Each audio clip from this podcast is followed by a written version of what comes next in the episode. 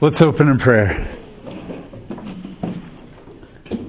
Yahweh, we just come before you tonight um, in submission and in reverence before you as an amazing, awesome God. And we just pray for your guidance, your insight into your word. Help us process the information. I just pray that the word of God would be encouraging where we need it tonight in our lives as we suffer and struggle and go through trials. Um, I would pray that it would remind us of who you are, what you're capable of being in our life, and the um, awesome pleasure and blessings of submitting to you, even when we do not understand, because we know that you're good. But I also pray that it would be convicting and um, to us where we need it. Um, even though it's uncomfortable and it's not fun to face our own faults and our own sins, it is necessary in order to become more like you so we can experience more of you and your blessings. And I pray that you just continue to guide us towards you and towards each other. And that we would be submissive to the Holy Spirit and that He would speak to us tonight. I thank you that you loved us enough, that you revealed yourself to us in your Son, that you died on the cross for us, and that you chose to reveal yourself through your Word which is more than any other religion or philosophy has ever offered humanity. In Jesus' name, amen. Chapter 9, verse 15. We left off last week with the arrangement of the sanctuary. Um, he began this section with basically laying out the sanctuary and talking about the holy place and then the Holy of Holies. And the idea is what this was just a tent and these were just articles of gold and bronze with just a box and fire in the holy place.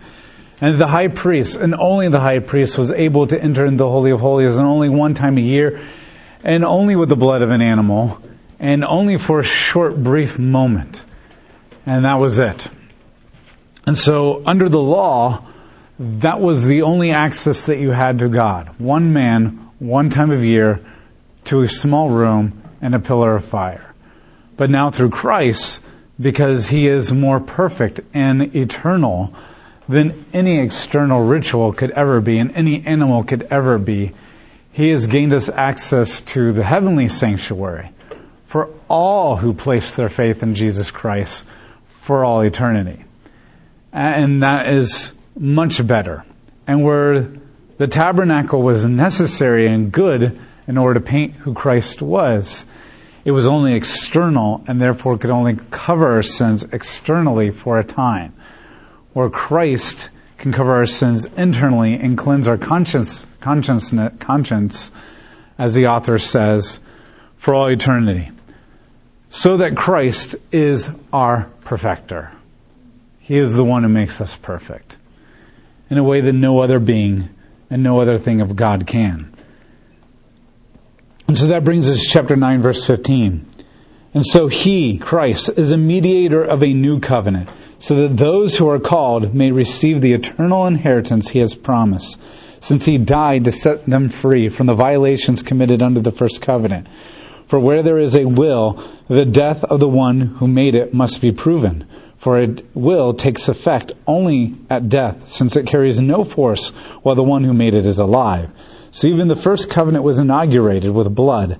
For when Moses had spoken every command to all the people according to the law, he took the blood of the calves and the goats with water and scarlet and wool and hyssop, and sprinkled both the book itself and all the people, and said, This is the blood of the covenant that God has commanded you to keep. And both the tabernacle and all the utensils of worship he likewise sprinkled with blood. Indeed, according to the law, almost everything was purified with blood, and without the shedding of blood there is no forgiveness. So it was necessary for the sketches of the things in the heaven to be purified with these sacrifices. But the heavenly things themselves required better sacrifices than these. For Christ did not enter a sanctuary made with hands, the, the representation of the true sanctuary, but into heaven itself. He appears now in God's presence for us, and he did not enter to offer himself again and again the way the high priest enters his, uh, enters the sanctuary year after year with a blood that is not his own. For then he would have had to suffer again and again since the foundation of the world. But now he has appeared once and for all at the consummation of the ages to put away sin by his sacrifice. And just as the people are appointed to die once and then to face judgment, so also after Christ was offered once to bear the sins of many, to those who eagerly await him, he will appear a second time, not to bear sin, but to bring salvation.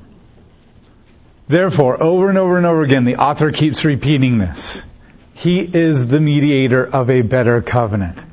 And think, once again, he's doing this for probably many, many, many reasons, but there's two that stick out to me. One is that we're talking about people who have pretty much lived their life under the law their entire life. We're talking about Jews that have ingrained in their head. We're talking about Jews that their history is that they went into exile because they did not obey the law. And so now they've decided if we're not, if we're going to do one thing right, that's obey the law. And now the author comes along and says, oh, by the way, you're not under the law. That's going to really be confusing. It's kind of like when God says there is only one God and Jesus comes along and says, oh, and I'm God too. So then these are hard things for them to grasp. I mean, they're hard things for us to grasp. And we didn't even grow up with that tradition. The second reason is we're really dumb and we need to hear it over and over again. And so he's just constantly reminding this. And the cool thing about this is every time he mentions it, it's synonymous. He's not repeating himself word for word every single time. He comes at it from a different angle. Comes at it from the blood angle, the sacrifice angle, the justice angle, the tabernacle angle. He, the, and now we're going to talk about the will angle. And he just keeps coming in at these different angles. So hopefully, eventually, you'll get the idea we're no longer under the law. Because that was a weak and useless covenant compared to what Christ is offering. So he is the mediator. A mediator is somebody who goes in between God and humans. I think I've already mentioned this, but I doesn't hurt to repeat it again. So it means that you bring the will of God to the people. You help them understand who God is. You help them draw closer to God. And so it's a two-way street. You bring God closer to the people by teaching God, show, revealing His righteous standards, and dealing out the mercy and the faithfulness of God when necessary. But it also means that you bring the people towards God, which means that you're the one responsible for bringing the sacrifices to God. You're the ones who bring the repentive and confessing hearts to the people. And so this is the idea. He is the mediator. He is a better mediator because he is God himself. And so what better person to bring God to you than God himself, who then indwells you? Likewise, what better person to bring you towards God because He is the perfect sacrifice who lives inside of you. And so you literally become the, the focal point or the pivot or the nexus of this relationship between you and God. No longer is there a middleman because technically Christ is our middleman, but at the same time He's in us. And so therefore He is a part of us and therefore we're a part of God in that sense. And so he's a mediator of a better covenant so that those who are called may receive the eternal inheritance he has promised, since he died to set them free from the violations committed under the first covenant. For where there is a will. Now, I keep mentioning this verse, Romans 3.25. And this is one of those verses like I've read Romans multiple times, but somehow I missed this verse over and over and over again. I kind of came across it this year and it just blew me away. And it, it's one of those things where like it's always there and always process it, but I hadn't learned enough about the Bible for it to really stick out and be meaningful to me. But I just think this is such a cool passage because in Romans 3:25 it says God publicly displayed him at his death at the mercy seat accessible through faith. This was to demonstrate his righteousness because God in his forbearance had passed over the sins previously committed. And that's the idea. He, he, he had passed over all those sins in the First Testament. He did not judge them like he was supposed to as a righteous, just God, which is repeated here in verse 15. Since he died to set them free from the violations committed under the first covenant, they were still under that judgment. The judgment was still hanging over their head because the sword, so to speak, hadn't dropped on them yet. It deserved to drop on them.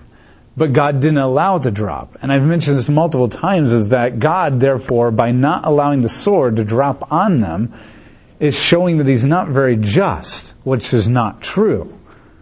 But that's something that if somebody could accuse God of. And that's exactly what Satan accuses God of multiple times. When he comes to Job before Satan, but the most famous one is Joshua. In the book of Zechariah, Joshua is the high priest and he's the, the next guy. Like they've been in exile for a long time, 70 years, and they don't have a high priest anymore.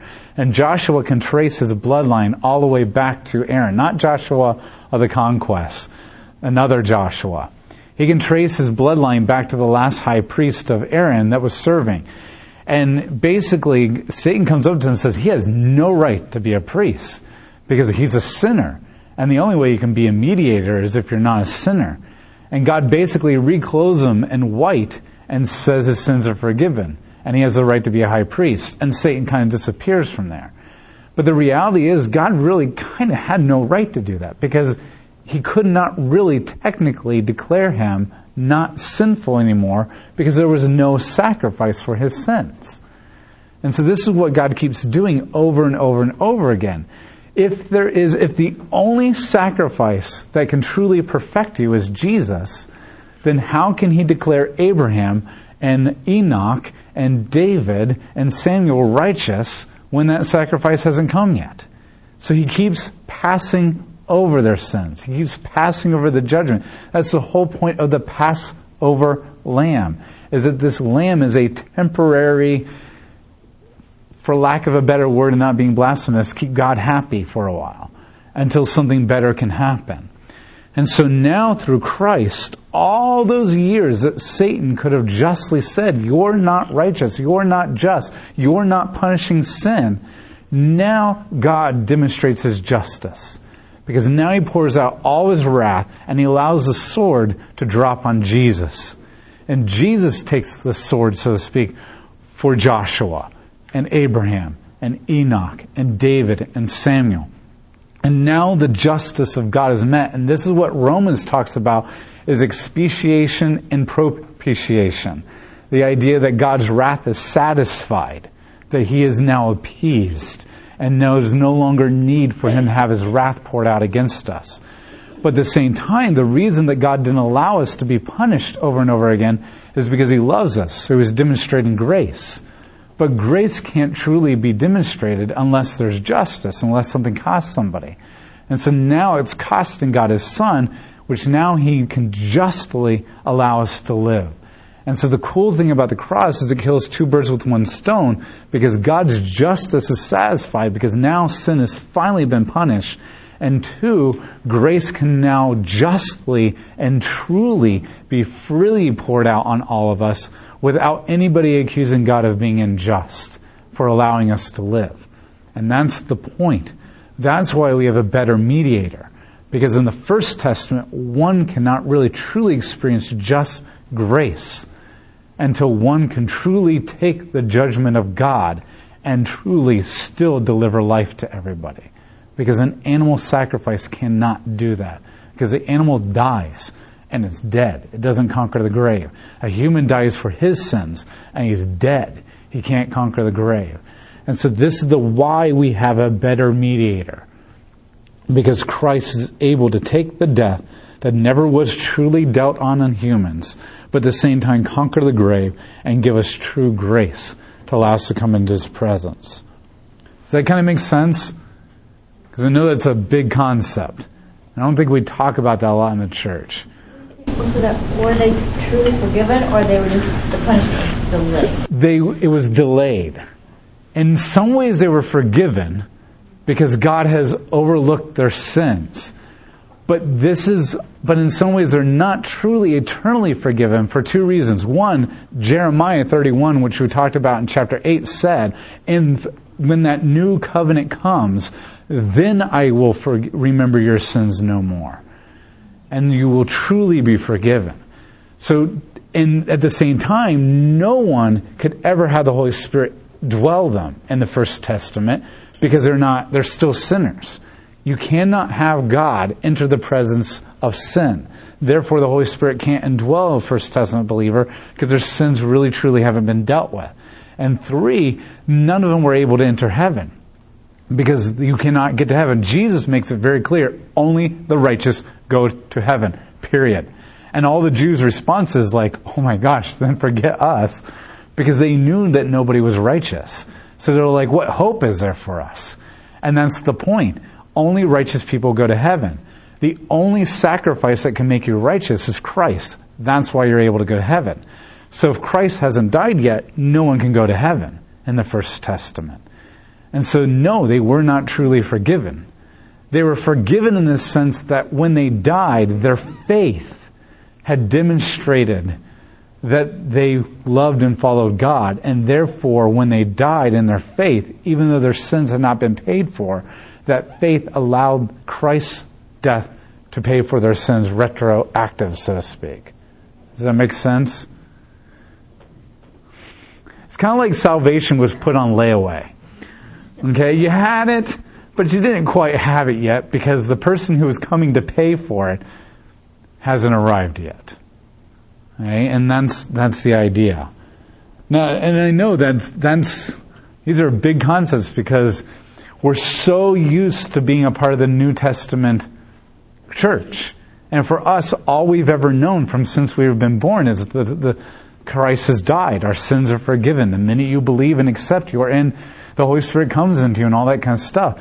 We're not used to growing up in a world pre-Christ and, and understanding that concept. And so we don't hear that language at all. And we don't need to hear that language because that's not the message for us. We're post-cross. And so that's why we need to understand how awesome it is that we live in this day and age. Because now, this is why Jesus could literally go to the thief on the cross and say, Today you will be with me in paradise. Because he, no one could have ever heard that before the crucifixion. All the people who died the day before Jesus died on the cross did not go to heaven on that day. And that is the incredible promise and how significant that weight of that comment of what Jesus is saying is that and that's why the veil was ripped, ripped open in the tabernacle or the temple at the exact moment he died. We're talking about a cosmic event that no Jew had ever experienced. That's why Pentecost, when the Holy Spirit comes on and, dwells them, and on everybody, rich and free, and poor and not free. Everybody got it.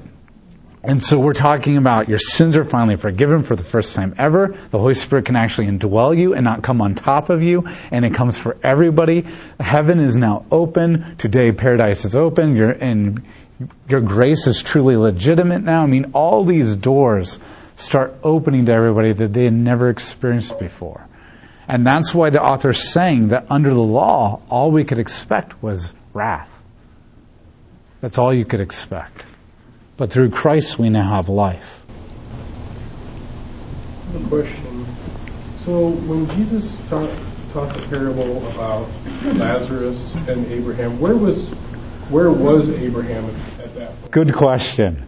The best that we can figure this out, and I mean as in like all scholars. Now, there's always like people in there and people over there and that kind of, but the general consist- consensus is this idea was called Hades. Um, hell and Hades are portrayed as two different things. And Hades was just, well, let's go to the Hebrew. Hebrew is the word Sheol.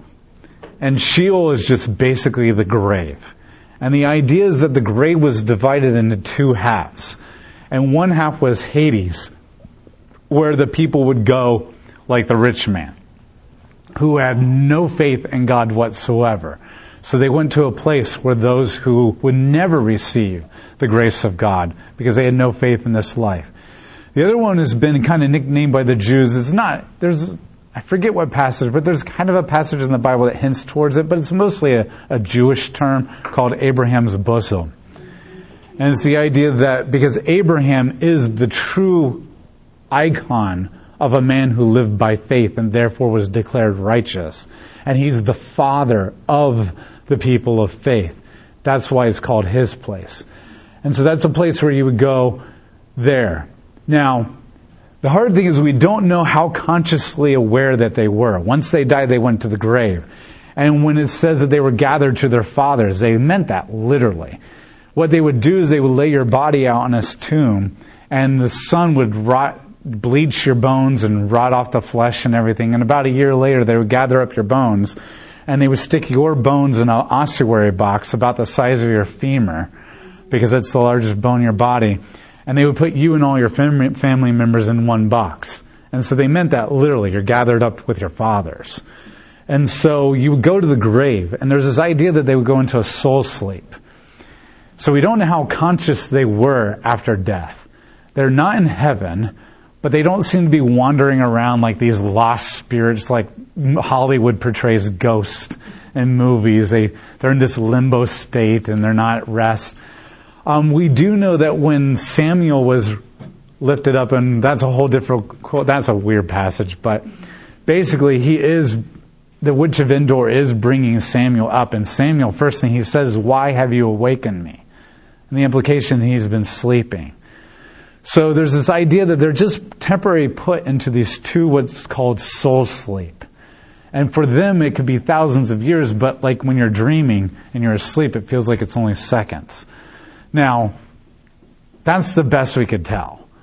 So there's this idea where, but there's also this idea in the parable that they're having some kind of a conscious torment and some kind of a conscious awareness too. So that's the hard thing to be. So Second Peter mentions the idea, I think it's first or second Peter, that when Christ came for the first time ever, the doors of heaven were opened up and he ushered the saints up in heaven. That's the idea where then those who had no faith went into the place of hell, and then those who had faith were ushered into heaven for the first time ever. And then there's going to be a second movement where then all the people in hell at the second coming of Jesus Christ will be thrown into the lake of fire, and then hell itself will be thrown into the lake of fire. So that's the best understanding that we have. Um, God does not spend a lot of time describing the afterlife. He is more interested in describing how to, to be in the right relationship with God. Now, that doesn't mean there's nothing wrong with trying to figure it all out and that kind of stuff, but at the same time. So does that help? That's, that's the, yeah. And I think I still do. I think everybody still does. That's probably the closest glimpse we're ever going to get of what's going on. And for the, for all we know, maybe that's completely wrong too. So, but there seems to be a lot of passages that point to that concept. Verse 16. For where there is a will, the death of the one who made it must be proven. For a will takes effect only at death, since it carries no force while the one who made it is alive. So even the first covenant was inaugurated with blood. Now here's what's really interesting. He refers to the first covenant as a will.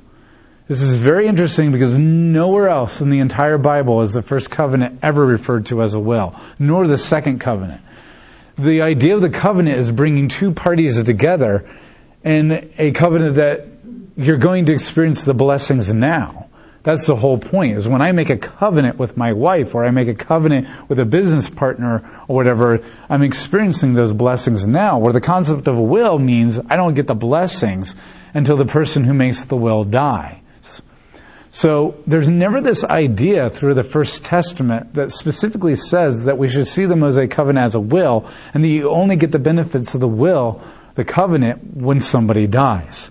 But that's exactly the language that the author begins to paint on. And so the reason he sets it up this way is he makes the point that, look, the first covenant was making promises. It was making promises that if you live a righteous life, you will have access to God.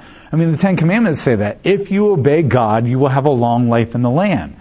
Well, then Romans, Hebrews chapter 4 comes along and makes it very clear that the land that God was really truly talking about was heaven. That's the true rest. Because if Joshua did provide them rest in a physical land, but God keeps talking about another rest. So the other rest must be heaven. So that must be the true land. But nobody ever experienced that ultimate rest in the First Testament because no one was truly perfected under the law. So that's, that's the argument the author's been making for the last couple of chapters. That the law can't truly perfect you then can you really truly experience the full blessings of the law? No. So what do you do with the law then that promises these blessings, but you can't get under the law? And that's where he taps into the idea of the will. Therefore, it's like a will. And the only way you can get the promises of God is if the person who makes the will dies. But here's the problem. God can't die. And so what do you do with that? And thus Jesus Christ comes in the picture, who is God, so he dies, but he's human, therefore he can die. And so when Jesus dies as the author of the first covenant, because he's God, he kills the first covenant, and now the blessings of the first covenant can go into action. And they're able to go into action because he meets the requirements of the law. He perfectly and righteously obeys every requirement of the law. Therefore, he fulfills the law, and by faith, we are adopted into him. Therefore, we inherit all the blessings of the law through him. He's our big brother. And our big brother got the inheritance because he is the firstborn and he passes that inheritance to us. Does that kind of make sense? So, but at the same time, every covenant is enacted with blood. So since his death brings an end to the first covenant, which allows the blessings to go in effect, the spilling of his blood makes a new covenant. And that's why we're now into this new covenant. So his blood actually kills two birds with one stone, so to speak. And so now we're ushering into this new covenant, but this new covenant is us inheriting all the blessings that the first covenant promised. But the first covenant couldn't give you those promises because no one had ever met the requirements of the first covenant. But now our big brother has. And now he stands in the midst of us, according to chapter 2 of Hebrews, and says, I'm not ashamed to call you my brothers and sisters. And that's why Paul says that we are seated on the right hand of God with and in Christ. Because he's in us and we are in him, John chapter 14. Therefore we have access to all the blessings of the covenant, even though we didn't do anything to meet the requirements of the, of the will. Technically, our name is not in the will. It's Christ's name. But we're in Christ, and therefore Christ is in us. Does that kind of make sense? So this is a direction he goes that no really anybody else in the First Testament goes that direction with the idea of the covenant. And even teaching kind of feels like, I don't know, whoever the author of Hebrews, you feel like you're stretching a little bit. But then again, he's inspired by the Holy Spirit, so it works. The death of the one who made it must be proven. And it was. The crucifixion kind of made that pretty clear. For the will takes effect, verse 17, only at the death, since it carries no force while the one who made it is alive. So even the first covenant was inaugurated with blood. For when Moses had spoken every command to all the people according to the law, he took the blood of the calves and the goats and the water and scarlet wool and the hyssop and sprinkled both the book itself and the people. So now he kind of makes this transition, goes back to the first covenant. Now if you go to Exodus chapter 19 through 24, and specifically 24, is in 19 he brings them to Mount Sinai and he says, I'm your God, come before me. And then he goes up in the mountain, he brings Moses up, and he gives Moses instructions for how to build the altar because that's the most important thing. Then the Ten Commandments. And then he sends Moses down and he says, make this covenant with them. Now in chapter 19, they're like, yes, yes, we'll all agree to this covenant. We want to be a part of the covenant. And then after they agree to it, then God gives them the Ten Commandments and he gives them the altar. Then God comes down and says, now that you have the altar, and now that you have your requirements for the covenant, now it's time to make you part of the covenant. And every covenant requires blood. So they sacrifice like all these animals because there's like two to three million people standing before the mountain. In some ways that's a lot, but the other ways, if you've ever been to Washington DC in the Mallway, that's that big open field that goes like the length between, of all those museums, you can get easily one million people in that spot. So yeah, it's a lot of people, but it's not like we're talking about a huge, huge, like going on miles and miles and miles of people. So the altar represents God, and the people represent the people. So they sacrificed all these animals, and they took a hyssop branch, which was like an evergreen. They dipped it in the blood, and Moses took this branch and just like flicked it on all the people because they all had to be covered in the blood of the lamb of these animals so that they could all be part of the covenant. And then he takes the hyssop and he smacks it across the altar so that God and the people are both covered in the blood. And then when they all say, yes, we agree, now they've entered into a covenant with God. And the idea is, just like what I mentioned with Abraham, where you cut the animals in half and you say, may be done to me what has happened to these animals if I violate the covenant. Which is important because now they're agreeing to be part of the covenant, but they're also agreeing that you can kill us, God, if we don't obey it. And like literally like 10 days later, they worship the golden calf. Which is all the more reason why God can't be accused of being vindictive and mean for killing some of them because they said you can, and that was part of the signature on the covenant, so to speak. And two, he had every right. The fact that he didn't kill them all is what's amazing, according to the covenant. And so the idea is that everything had to be cleansed. So they sprinkled the utensils, they sprinkled the altar of incense, they sprinkled the showbread, everything had to be covered in blood because it's the only way anything could be cleansed and nothing that's not cleansed can come into the presence of God. And so he uses that example and says if that's true of physical external things, then how much more is it true of your eternal soul? And the first covenant required blood, the second covenant is going to require blood. And so we are covered, Christ is covered with blood, so to speak, because it's His blood. But by the fact that He enters into us, we are covered with His blood. So in that sense, the altar, Him, and us are all cleansed with blood. But His blood cleanses internally as well. And so that's the connection he makes. So he uses this idea of the will and the death of the one who makes the will in order to transition into why we need blood in order to be cleansed. Now remember, the point is not blood. The point is that blood is the most physical example of life. You, you can't see life in a lot of ways. You can't see the air that people breathe. You can't see a heart beating. Back then you couldn't. You can't see brain waves. You, any of people moving around that's not necessarily evidence, but when you, when their blood is circulating, they're alive. When it's all gone, they're not. And so blood was the most physical, tangible symbol of life. And that's the idea. Life is required. That's the idea of the will. And so his righteous life covers us. And so he says this. Everything was sprinkled, verse 20. And he said, This is the blood of the covenant that God commanded you to keep. And so he quotes Exodus 24 by saying, This is the blood of the covenant you are required to keep. Now, the blood of Christ's covenant, he keeps it because it's his righteous acts. Verse 21, and both the tabernacle and all the utensils of worship, he likewise sprinkled with blood. Indeed, according to law, almost everything was purified with blood. And without the shedding of the blood, there is no forgiveness. And that's the idea. There can be no forgiveness without blood.